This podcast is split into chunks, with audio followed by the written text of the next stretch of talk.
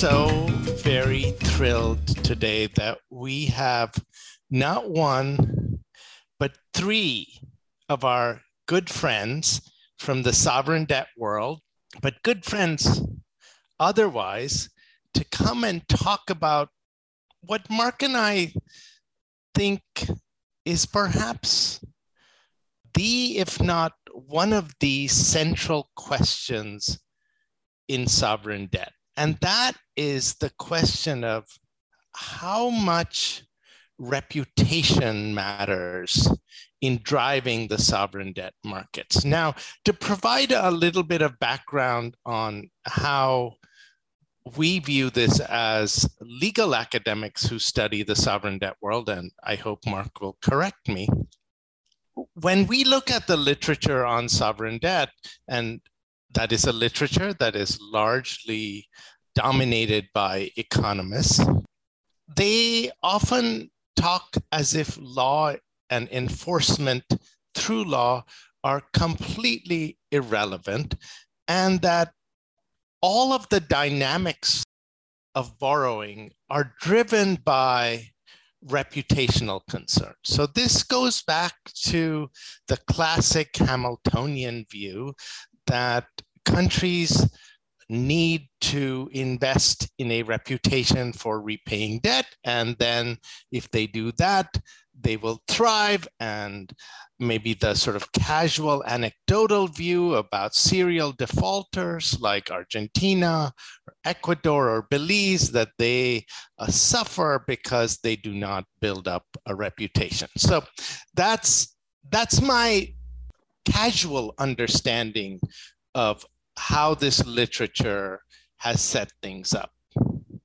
Now, part of the reason that we wanted uh, Mathilde, uh, Paolo, and Ugo to come on our podcast today is that they have written this wonderful new paper that seems to suggest right at the outset that our traditional understanding of how reputation works in these models of sovereign debt is perhaps a little bit flawed, or at least that it deserves more inquiry.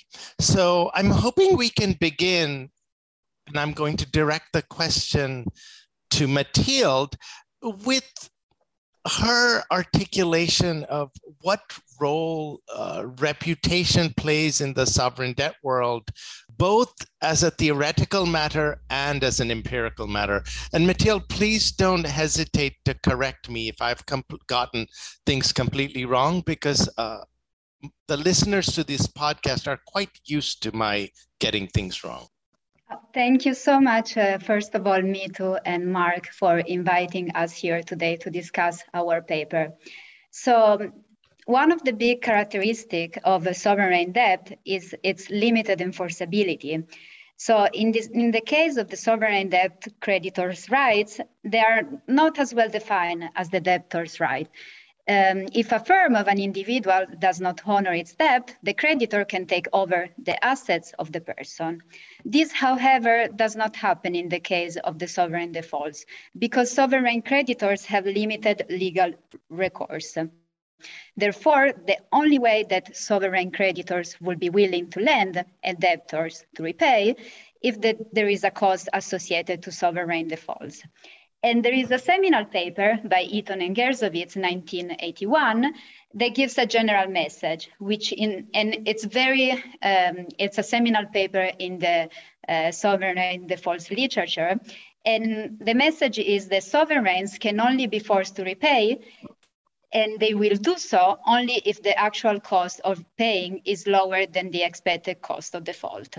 However, these to estimate this empirically, this uh, uh, sovereign cost, it's uh, very is very difficult because there is a series of measurement and endogeneity problems that can make this question difficult to answer.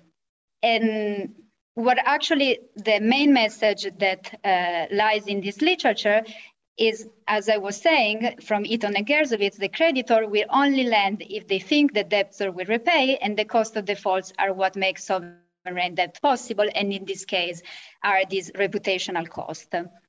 But among these studies, there is actually a little agreement of what the cost of default is. Some study they find then there is some cost, but there is very low and short-lived. Other studies they say that the cost is persistent and there is a strong long-term cost. And other it says that this depends on the level and of haircuts. So what we tried with our study is actually to tackle this question from another point of view. We try instead of asking, answering what are the costs of um, of defaulting, we ask what are the benefits of not defaulting.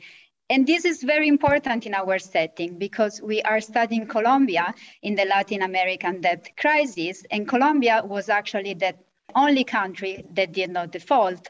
And you will imagine if you assume that there is a cost associated in defaulting and therefore a benefit in non-defaulting, this benefits should be very strong when everybody else around you is uh, defaulting. And so therefore there should be a stronger reputational enhancer. And I, I, will pass to Paolo and Ugo that they are more expert in this literature if they want to add something of uh, my initial comment.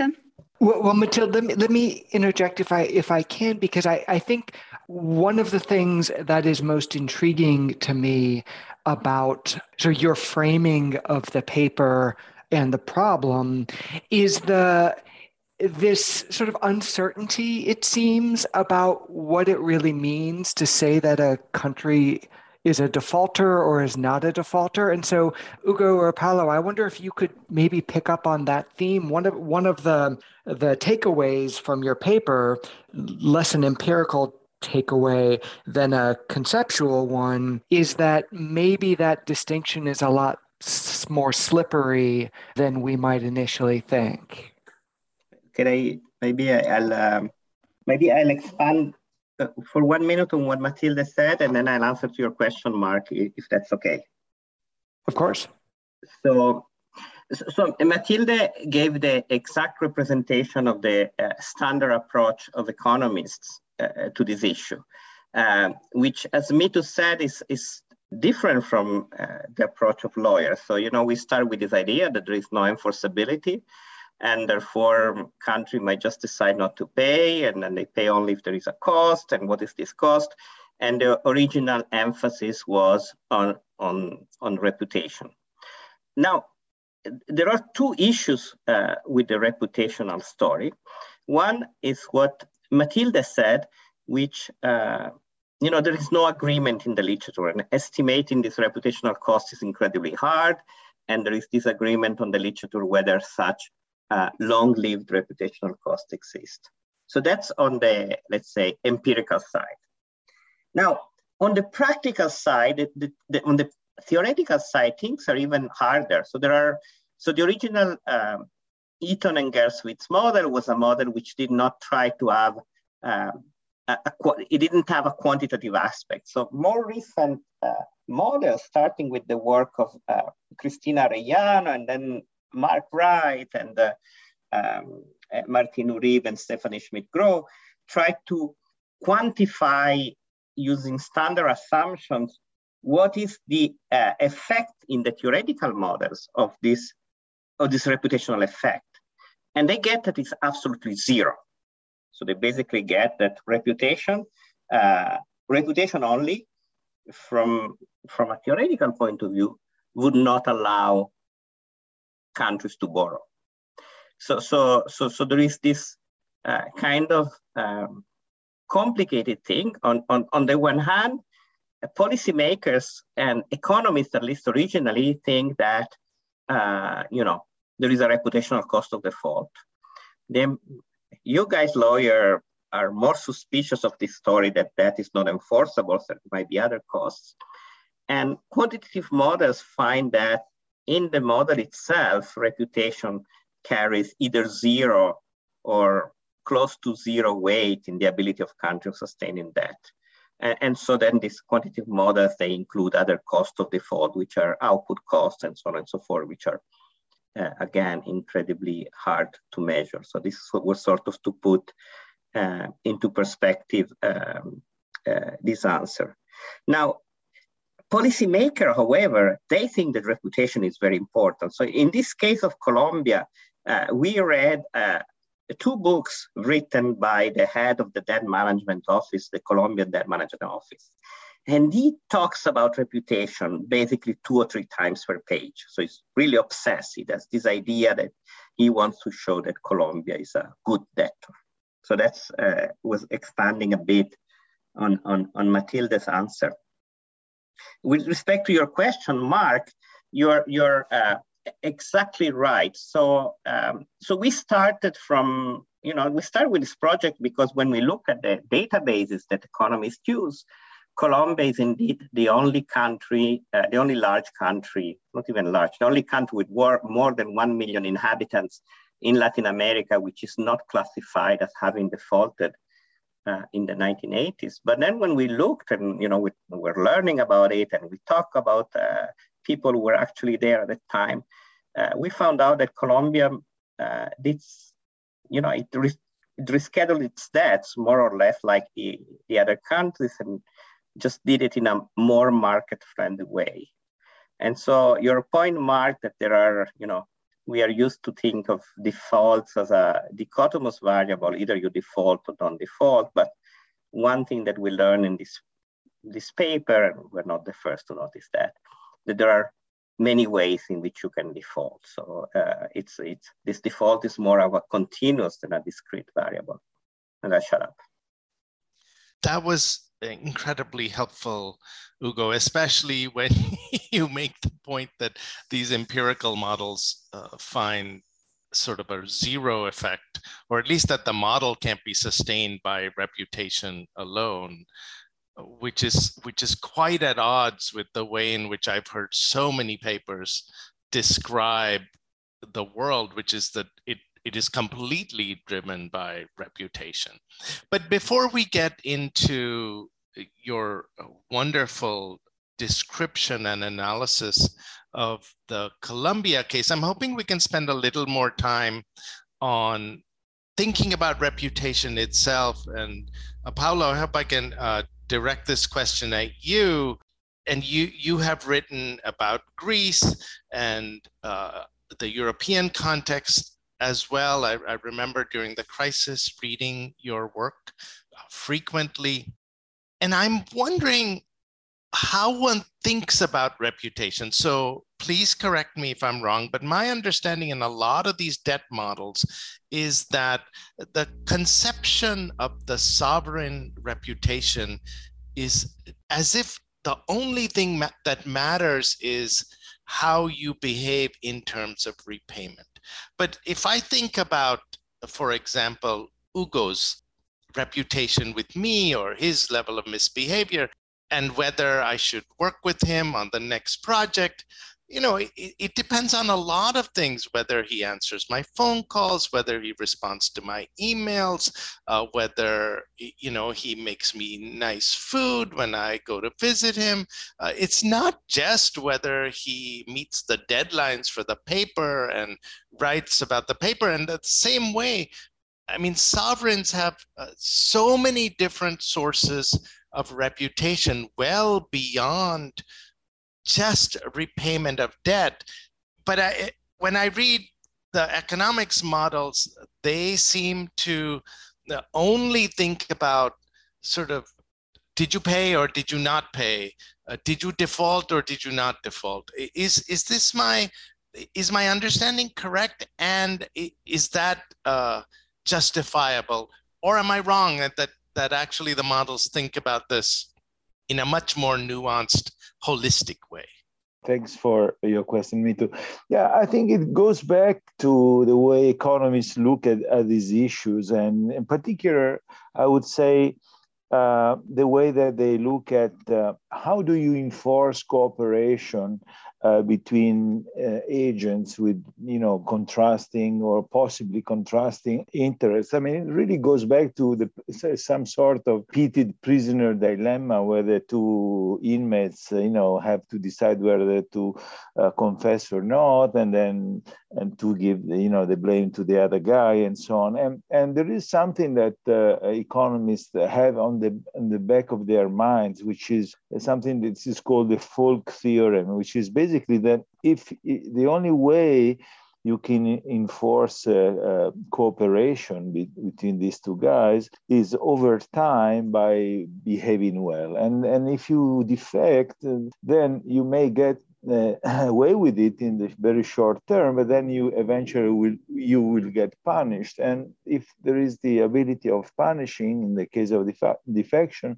then uh, this threat may sustain a cooperation. So this is really you know thinking about these issues along a very simple one dimension whether you can either defect or not or in our case that would be pay or not repay and uh, uh, paying is basically a way of sustaining cooperation. if you don't, you'll get uh, punished, and, uh, the, and, therefore the issue is that if the punishment is big enough, that will induce cooperation. So that's really the way in which economists uh, think uh, you know, borrowing from from game theory of, some sort of repeated uh, prisoner dilemma over time. So this is the structure is very simple. So it's just one dimensional, as we mentioned, as you mentioned. But I completely agree. And then when we actually and the models of Eaton and Gersovitz and, and all this literature is basically some sort of application of this uh, kind of very uh, simplified way of looking at things, which is you know what economists do. They take try to take you know the essential things and that matters and leave all the details uh, you know uh, for further consideration. Turns out that these other details in, in our case are, are very important and in many cases because as you argue uh, there are many dimensions in which you can cooperate and uh, and your uh, kind of your reputation is built along many many di- different uh, dimensions. And in fact what we take out from our historical uh, plunging into the IMF archives is that, I mean, there is not really a big difference between Colombia and uh, and the other country in the regions in at least in terms of how much they repaid okay? So they they managed to kind of get along in a better way with the creditors to put they put them around the table they negotiated some restructuring. Uh, they didn't do things unilaterally. They didn't want to be seen as, as doing things under uh, some sort of uh, threat or, or supervision of the IMF because they, they really wanted to show that they could, you know, take care of, of the relationship with the creditors and not be forced by other super powers to to behave they just wanted to, you know to show that they were the good guys and and but in the end when you look at at the data it's not that they repaid much more uh, than than other countries who explicitly defaulted. Actually, at the time, this distinction was not there because you know these these debts were not rated in the first place. But uh, but they kind of did the same thing in a in a different way. Okay, so effectively, what we end up saying is that you know it's the way that they did not repay by by uh, restructuring the terms of the debt that uh, in the end uh, was different. But if, you know if you just look at the pure numbers of how much they did not pay back there is no not a big difference. So the question is these different dimensions uh, you know if we want to put things the way you put it how how how important are they? And uh, and we do find that they indeed are important because despite the fact uh, despite the fact that you know if you look at the you know pure numbers there are no so so big difference with other with other countries but the way the things were organized do appear to have you know, improve things uh, uh, and the economic outcomes of Colombia relatively to the other countries. So we, we are actually saying that the way you do things, you can do the same thing, but in different ways. And these different ways in, effectively seem, seem to matter a lot. And if you are polite enough, let's say, uh, and you show to take care of, uh, of the, your, your relation, the people you have a business relation with, that, that is a lot, is, is, you know, can, can bring you, you know, quite, quite far into improving, you know, the eventual economic outlook. uh, outlook of your country. So I think that's, uh, in, in, a sense, uh, what we find in the paper.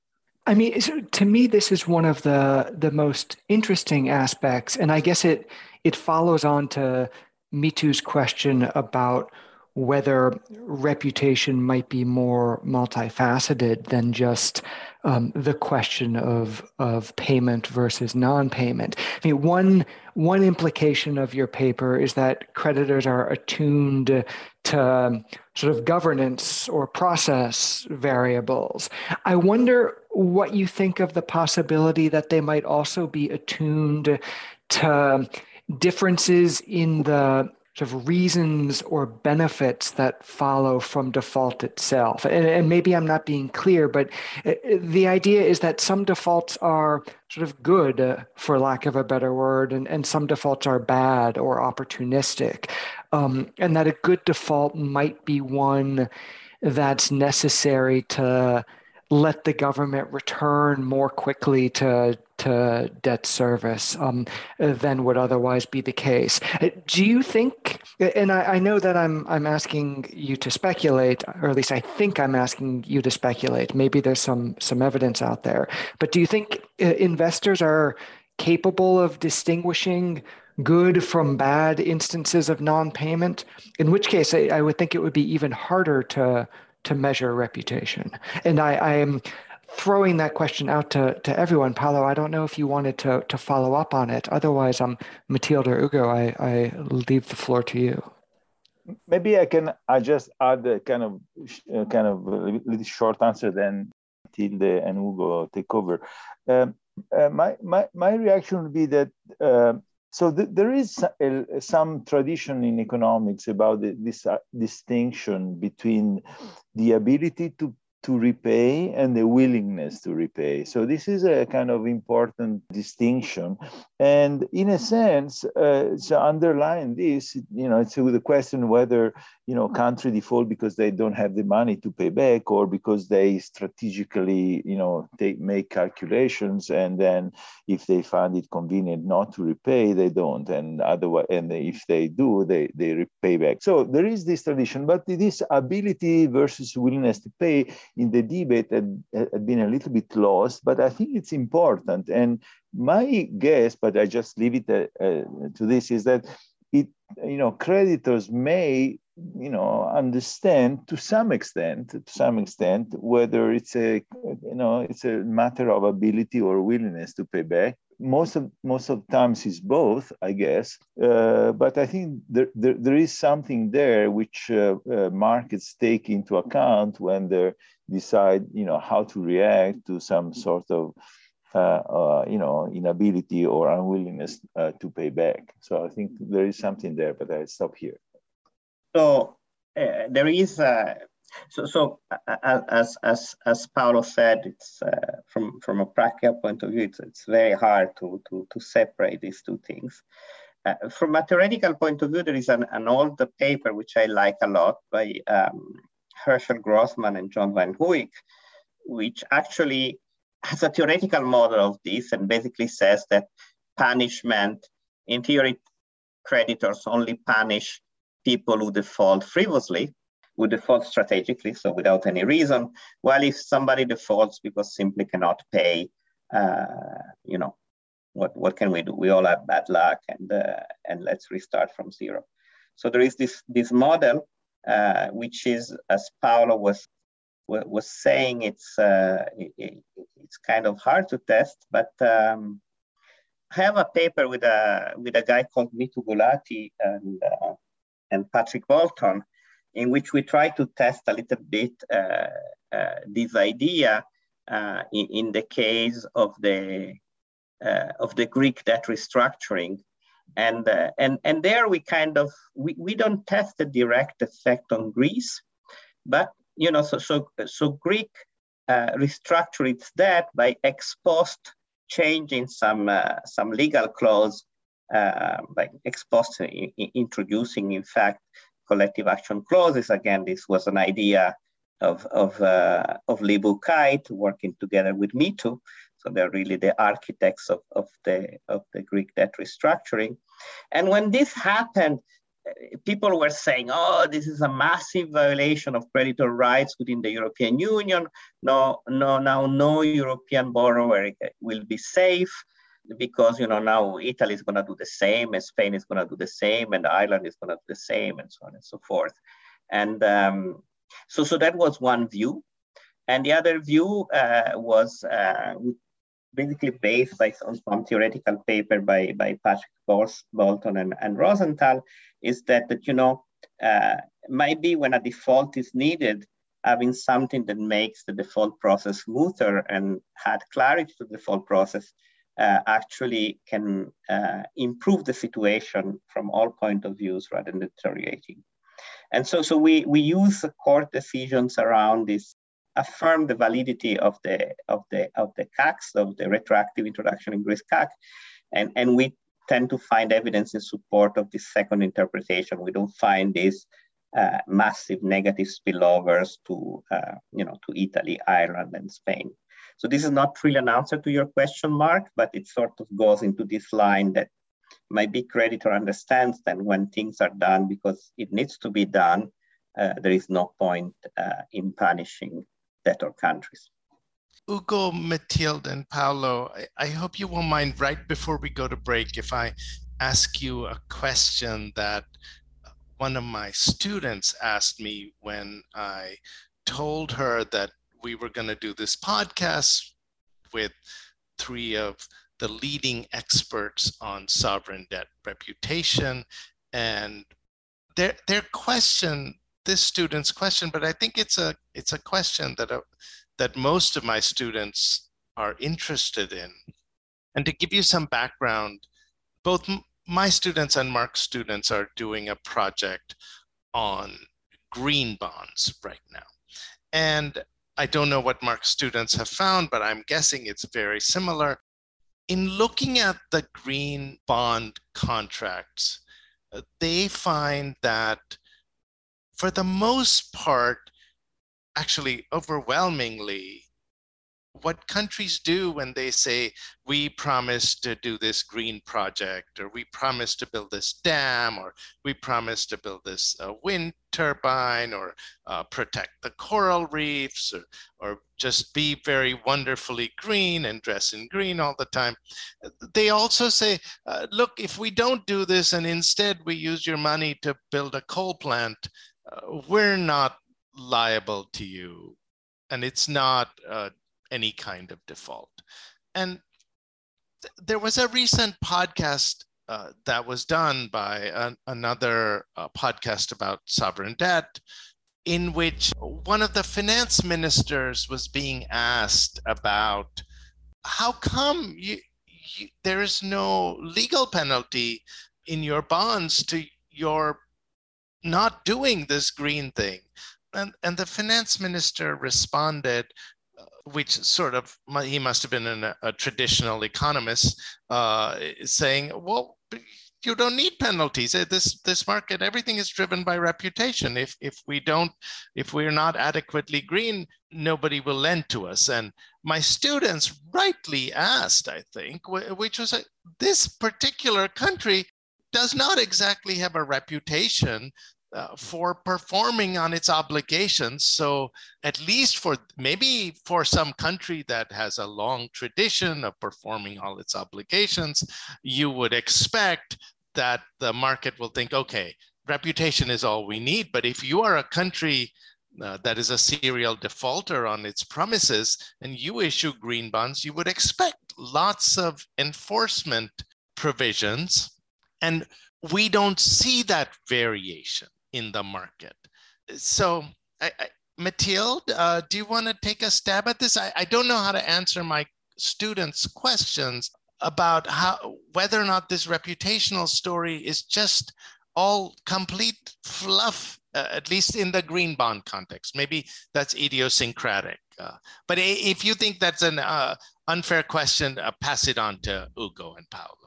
I, I will just make a small comment and pass it on, but I at least what we find in our paper is actually that this reputation is very, very short-lived. So he has an effect in the short term, But in the long term, we actually don't find that Colombia, Colombia will actually benefited from uh, some reputational gains from uh, not defaulting uh, in, a, in a sense as the other countries did during the Latin American debt crisis. And this could be for a different reason. It could be for what we were talking about be, between the distinction of inability to pay rather than willingness to pay, but it also could be because in our setting, since they did reschedule their debt in a different way, maybe the creditors, they, they saw that and in a sense, they actually punished um, Colombia in, in the long term. But I, I guess to respond to your students, I will pass on to Ugo and Paolo, who are more expert in the field in terms of reputation. Ugo, Ugo I hear you're uh, working on uh, green bonds.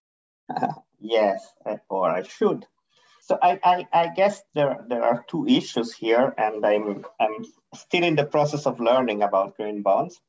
Uh, so one issue is is is, is really what uh, Matilde said that you know maybe reputation doesn't matter a lot at least in the long terms, which would go against the, the finance what the finance minister minister said.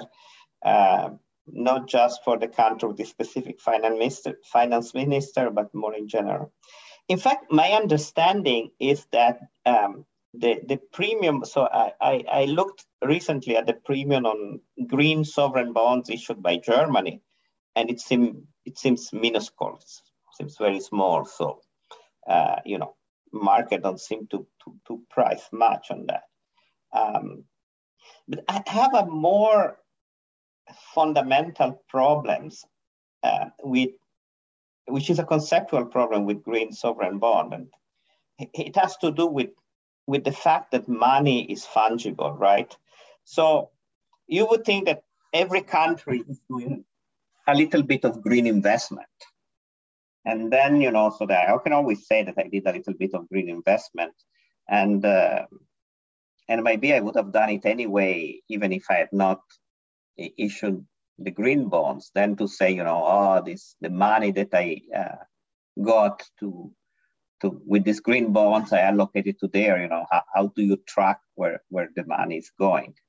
So yeah, so so uh, there, there is this a little bit of this issue with fund, money fungibility.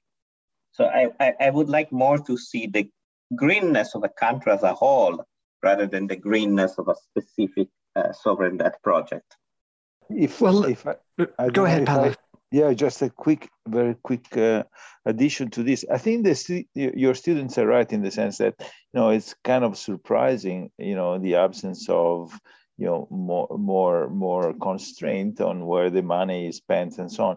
But I mean, it, this is a kind of uh, consistent with you know a finding that in the literature which Ugo contributed to about you know how costly it is for a country to default is the, the, the fact that you find, always find that the, that that markets have very short memories. So if you look at you know how costly it is in terms of reaccessing uh, the financial markets one once you have been cut out after a default, it takes it takes you know very little. I mean you know a couple of years and how costly it is it's very it's not costly. I mean the spreads after default are pretty small. So we have a lot of evidence that the markets and investors have very very short memories and we also find that but that's something we know. And the question is why? Uh, i don't know. Maybe because they have better things to do and they you know don't don't recall things and they forget as many of us do. I don't know. Well let's take a short break and uh, when we come back dive into some more of the the findings and details from your paper. But let's take a short break first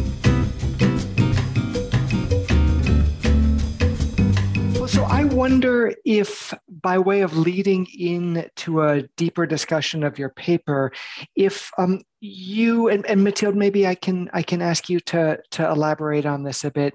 If you could um, give us a little bit more of the the backstory. So, as I understand it, there was a sort of firm conviction that Colombia would suffer a significant reputational penalty if it defaulted, or, and that there was, I guess, consequently a real reputational benefit to gain by doing everything possible not to at least appear to be defaulting.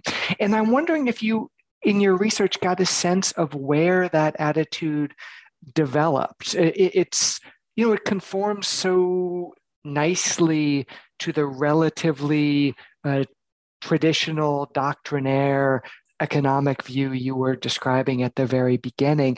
Do you know where it came from? It, was this advice from the IMF for, you know, the, the uh, people in the Ministry of Finance, you know, educated in some relatively doctrinaire place in the U.S. Where did this this firm conviction come from?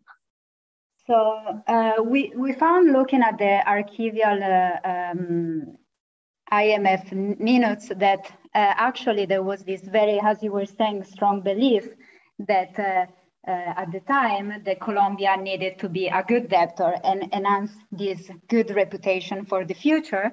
And I, I will pass this for Paolo and Ugo, who really uh, know this part better than me, and they can actually explain more in details the setting.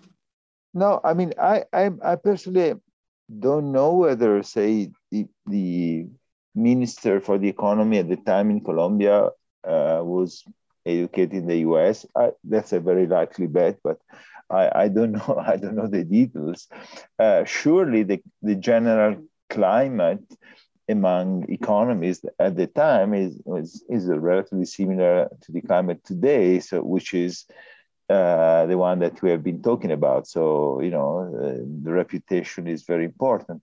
Uh, now, where this convention came from, so whether, you know, kind of the influence of the IMF, um, I, I can I mean, I probably yes, but to what extent I'm, I, I won't be able to know and and why differed so so much from other countries in the region which presumably had also, you know, in, in the uh, economic uh, ministry, people uh, trained in the U.S., but they obviously didn't share that view. Why that is so, I don't know. It's I think you know could be you know some sort of to some extent a random event. So why Colombia and not uh, uh, Argentina or I mean I think that's a difficult question. Probably has to do with the political economy of you know different levels of governments and things like that that i wouldn't i wouldn't be able really to kind of pin down you know a most likely uh, culprit or or reason for why really this this idea was much stronger in colombia than in other countries maybe maybe ugo has some some idea on that. So i think uh, it's a little bit uh, as as paolo said uh, idiosyncratic factor. But there is this, uh, so I came out with this expression yesterday. I was talking about this paper at a conference in Paris, and I came out with this uh, description, which I will now use from now on, which is the animal house effect. So I don't know if you remember the movie Animal House with uh, John Belushi, which at some point uh, he says, um, when the going get tough, the tough get going. So uh, there is a little bit uh, of this attitude, and this was already present in the in the 1930s in Argentina. So in Argentina, which uh, so we know of Argentina as a serial defaulter, but in the 1930s, Argentina was the good guy. When everybody defaulted in Argentina, in, um, in Latin America in the 1930s, Argentina did not default. And, uh, and the Minister of Finance at that time, um, it was called Albert Hueyo, uh, said something along the line um, it's a good thing to behave well in normal time, but it's twice as valuable to behave well when it's particularly difficult to behave well and everybody's misbehaving. So this was the idea that, you know, repaying when everybody has this defaulting uh, should get you a, you know, massive reputational advantage because, you know, it's like, you know, when the going get tough, the tough get going. So it's the animal house effect. And this was exactly the same idea. So we went and read these documents uh, by uh, Jose Luis Garay, who is the uh, chief of the debt management office of, uh, of Colombia. And and you can find exactly the same thing in, in the writing of Garay that we want to be a special case and we should be rewarded for being a special case. And at some point, it's sort of like upset because you know these bags, you know, we're doing everything to be, you know, the good guys in an incredibly difficult time, and these banks are not rewarding us. They're treating us like they're treating everybody else. Um, so I don't think there was something uh, specific of American influence. It was just some idiosyncratic thing. I happened to talk. We we happened to talk with the with the guy was the one of the lawyers of Colombia in the 80s, and uh, and he told us that that uh, that Garay was really obsessed with this reputational thing that uh, that Colombia should be different, uh, and it, uh, he writes it in, in the book. One thing that is slightly different for Colombia. So Colombia had a very complicated uh, IMF program uh, in the late 1960s. And after that point, there would be there was a massive political cost in Colombia to have another IMF program. So uh, a restructuring, a formal restructuring would have involved an, which would have involved an IMF program, uh, would have been uh, incredibly difficult uh, politically for uh, you know the, the the Colombian authorities. So, if you guys don't mind, I, I just want to ask about the this this puzzle of behavior of the Colombians in co- the context of some other work that I, I think um, all of you know well, which is this hypothesis that maybe what is going on with governments who try very hard, much harder than we would expect to avoid default. Maybe what's going on is really their self interest in um, staying in power because voters penalize governments that take them into default much more harshly.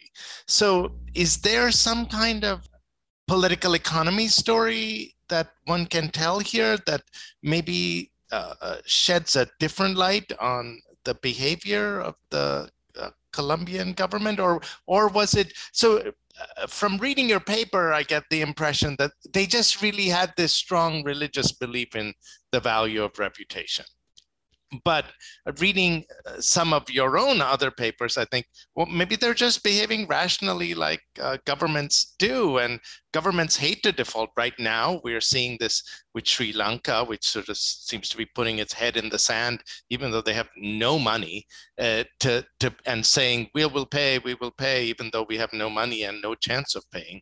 And we've seen this many many times. We remember uh, in Europe, we saw this uh, with Greece um, driving the train very fast towards the, the brick wall. So it's a different story one can tell. If I can comment in between before passing to Paolo and Ugo, and please like, correct me if I'm wrong. So I, I believe for our story, it's mostly driven by reputation point of view. But there was also a political aspect at the time. For example, Colombia was able to be different from the other uh, Latin American countries because the US supported this proposal of uh, uh, enhancing the reputational gains of and having uh, and not defaulting uh, for two reasons. And we found that one of the main reasons was because the US actually wanted to support uh, the relation with Colombia due to the drug trafficking that uh, was going on at the time, and also because the Reagan administration at the time was worrying uh, was worried about losing support from uh, a Latin American country as Colombia, which was a very friendly U.S. nation. And there was also another aspect, aspect that it was that the Fed, they also wanted to prove at the time that they were not just using one approach fit all for all the countries and having the same uh, type of, uh, of default. And then I, I will pass to Paul and Ugo if they wanted to add something. Yes, I, I, agree with with with Matilde. I think uh, in the, the, role of the U.S., uh, be it uh, the Fed of the government, was very important in covering the shoulders, probably of the of the of the Colombian government, and I think that was crucial. And to go back to Mark's point of whether you know cultural so-called uh, issues were you know behind uh, this this choice, um, I know I, I you know I we can maybe jump to the case of, of Greece more recently, which I'm uh, familiar with, uh, which is an example of uh, you know the fact that cultural. The, the, the, cultural framework of, of, of the people of the government sometimes does not matter very much. I mean, in the, the case of, of, of, the recent case of Greek of Greece uh, was that of a prime minister, which was Papandreou Jr., who was trained, uh, I think, as an economist in, in the US. His uh, um, Minister of the Economy, George Papaconstantinou, was a fellow of mine at LSE and he previously studied at NYU. So b- both these guys had very clear uh, you know the idea of the cost of, of default but but still you know greece you know eventually you know uh, defaulted under the auspices and of the IMF and the, the European the, uh, Commission, basically, and the BC, European Central Bank. And um, so, you know, I think, you know, it's the culture of the leaders is sometimes very important, but I would, I would not, you know, put too much weight on that surely it's a necessary conditions for good behaving, but sometimes it's not sufficient. And sometimes other things are like the one that Matilde is is uh, is has been talking about, like some sort of insurance uh, uh, that the government may may may get from you know very powerful neighbors may, may, may be even more important. But in the case of Colombia, probably there were the two things. So, uh, uh, according to the declaration of, of, of, the Ministry of the Economy, you know, reputation was really emphasized. And so here there was a clearly cultural part, but then on the back of that was also some, some, some kind of insurance policy that coming from the US. I think that's would be my take.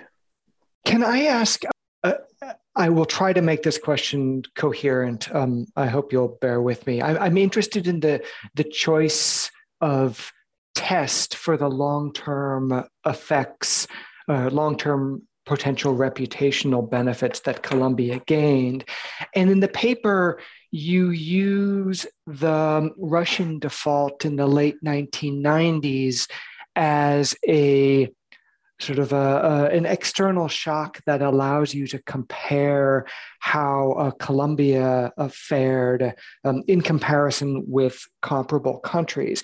And I guess I, I'm wondering if you can say more about the difficulty of finding a test for the long term reputational effects of Colombia's conduct in the in the 1980s. So uh, a significant amount of time has passed uh, by uh, by the time of the Russian default, of course.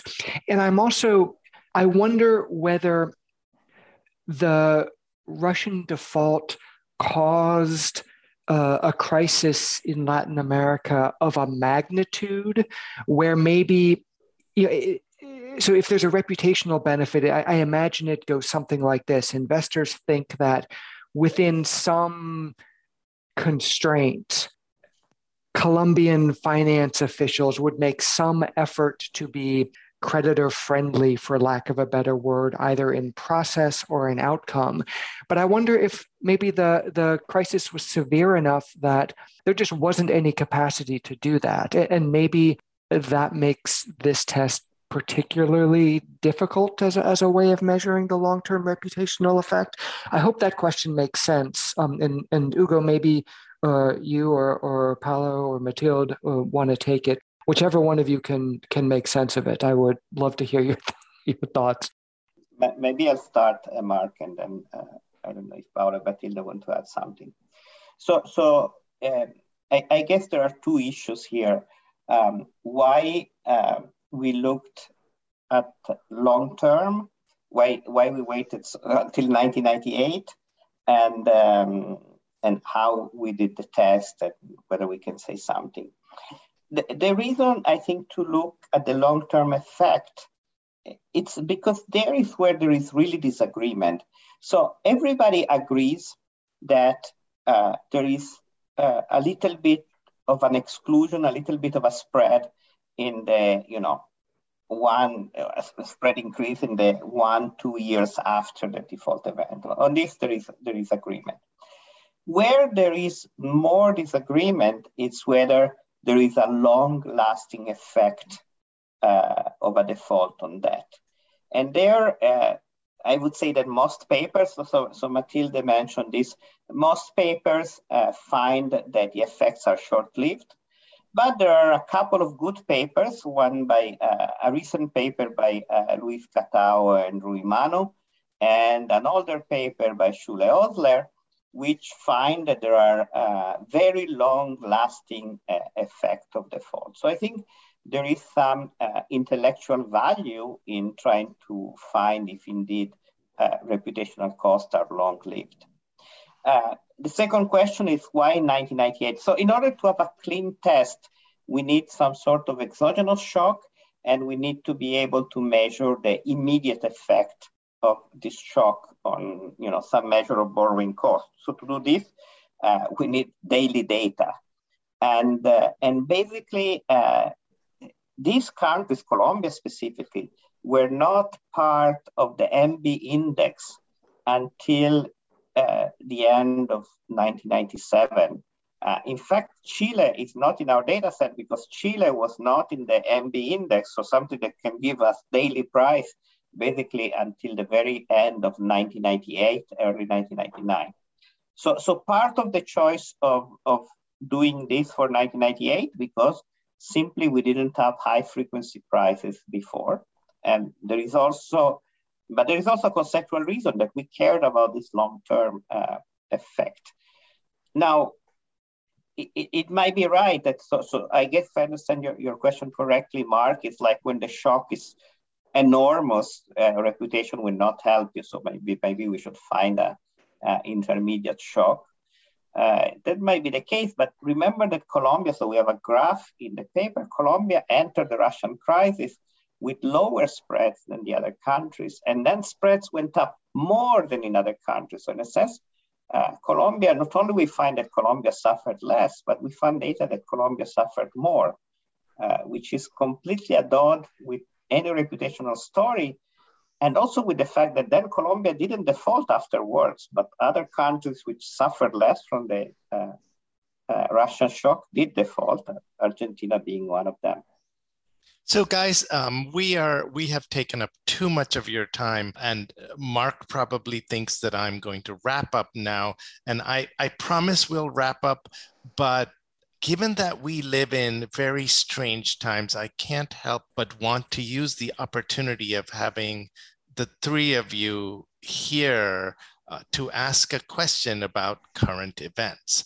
And so, you know, every day nowadays, I am reading in the paper in the financial press at least, uh, about how two key countries, uh, Russia and Ukraine, are probably about to default. And reading your paper uh, makes me wonder what you would say about uh, the likely reputational effects of uh, these two defaults if they occur. From one perspective, uh, one might think that I mean, Russia has to default because it it cannot pay anybody thanks to all of its assets being frozen. So that's sort of a excusable default, maybe. But on the other hand, they they seem like they they've kind of behaved in a rather shitty way to the rest of the world. As for Ukraine, they are announcing that they are going to pay everybody and in fact want to borrow more right now. And my thought was, hey, you've got a really good excuse to not pay anybody. You're being attacked. Stop paying and use the money that you have for uh, guns. You won't suffer any reputational costs. But I, I have three of the leading experts on sovereign reputation in the world And I'm hoping you can uh, tell me about what's going to happen. And then I, uh, Mark and I will become famous because we will uh, play this. B- bonus points if you can do it in the form of an Animal House quote. Paolo, you you want to go ahead, or you want me to go ahead? No, okay, I can, I can, I can go ahead very shortly. I mean, uh, one has to be kind of uh, conscious of, you know, the risk going into wishful thinking, right? So saying things that he wishes rather than so to be biased by its own preferences. My, my guess would be that uh, that uh, uh, this is a political questions more than to some extent, you know, uh, more than an economic one. And uh, my guess would be that Ukraine, uh, you know, has all all would have get all the kind of uh, comprehensions from financial markets and would be willing to borrow uh, almost lim- limitless should it survive in some way. I mean, not being the risk being replaced by some sort of uh, uh, puppet in that case that of course would not apply while russia uh, would not have a good excuse. And uh, even if you know he were, had some the ability to pay once the resources were unfrozen eventually, but still probably would suffer for some time. So that that that is my my guess. But uh, maybe this is wishful thinking in a sense that you know you you clearly want the bad guy to be punished, and then you think that that will happen, and this distorts your your judgment. I don't I don't know. Well, thank you guys so very much. That was really a treat. And I feel like we learned a great deal. And you were very indulgent in answering our lawyer esque questions in terms that even we could understand. So thank you very much.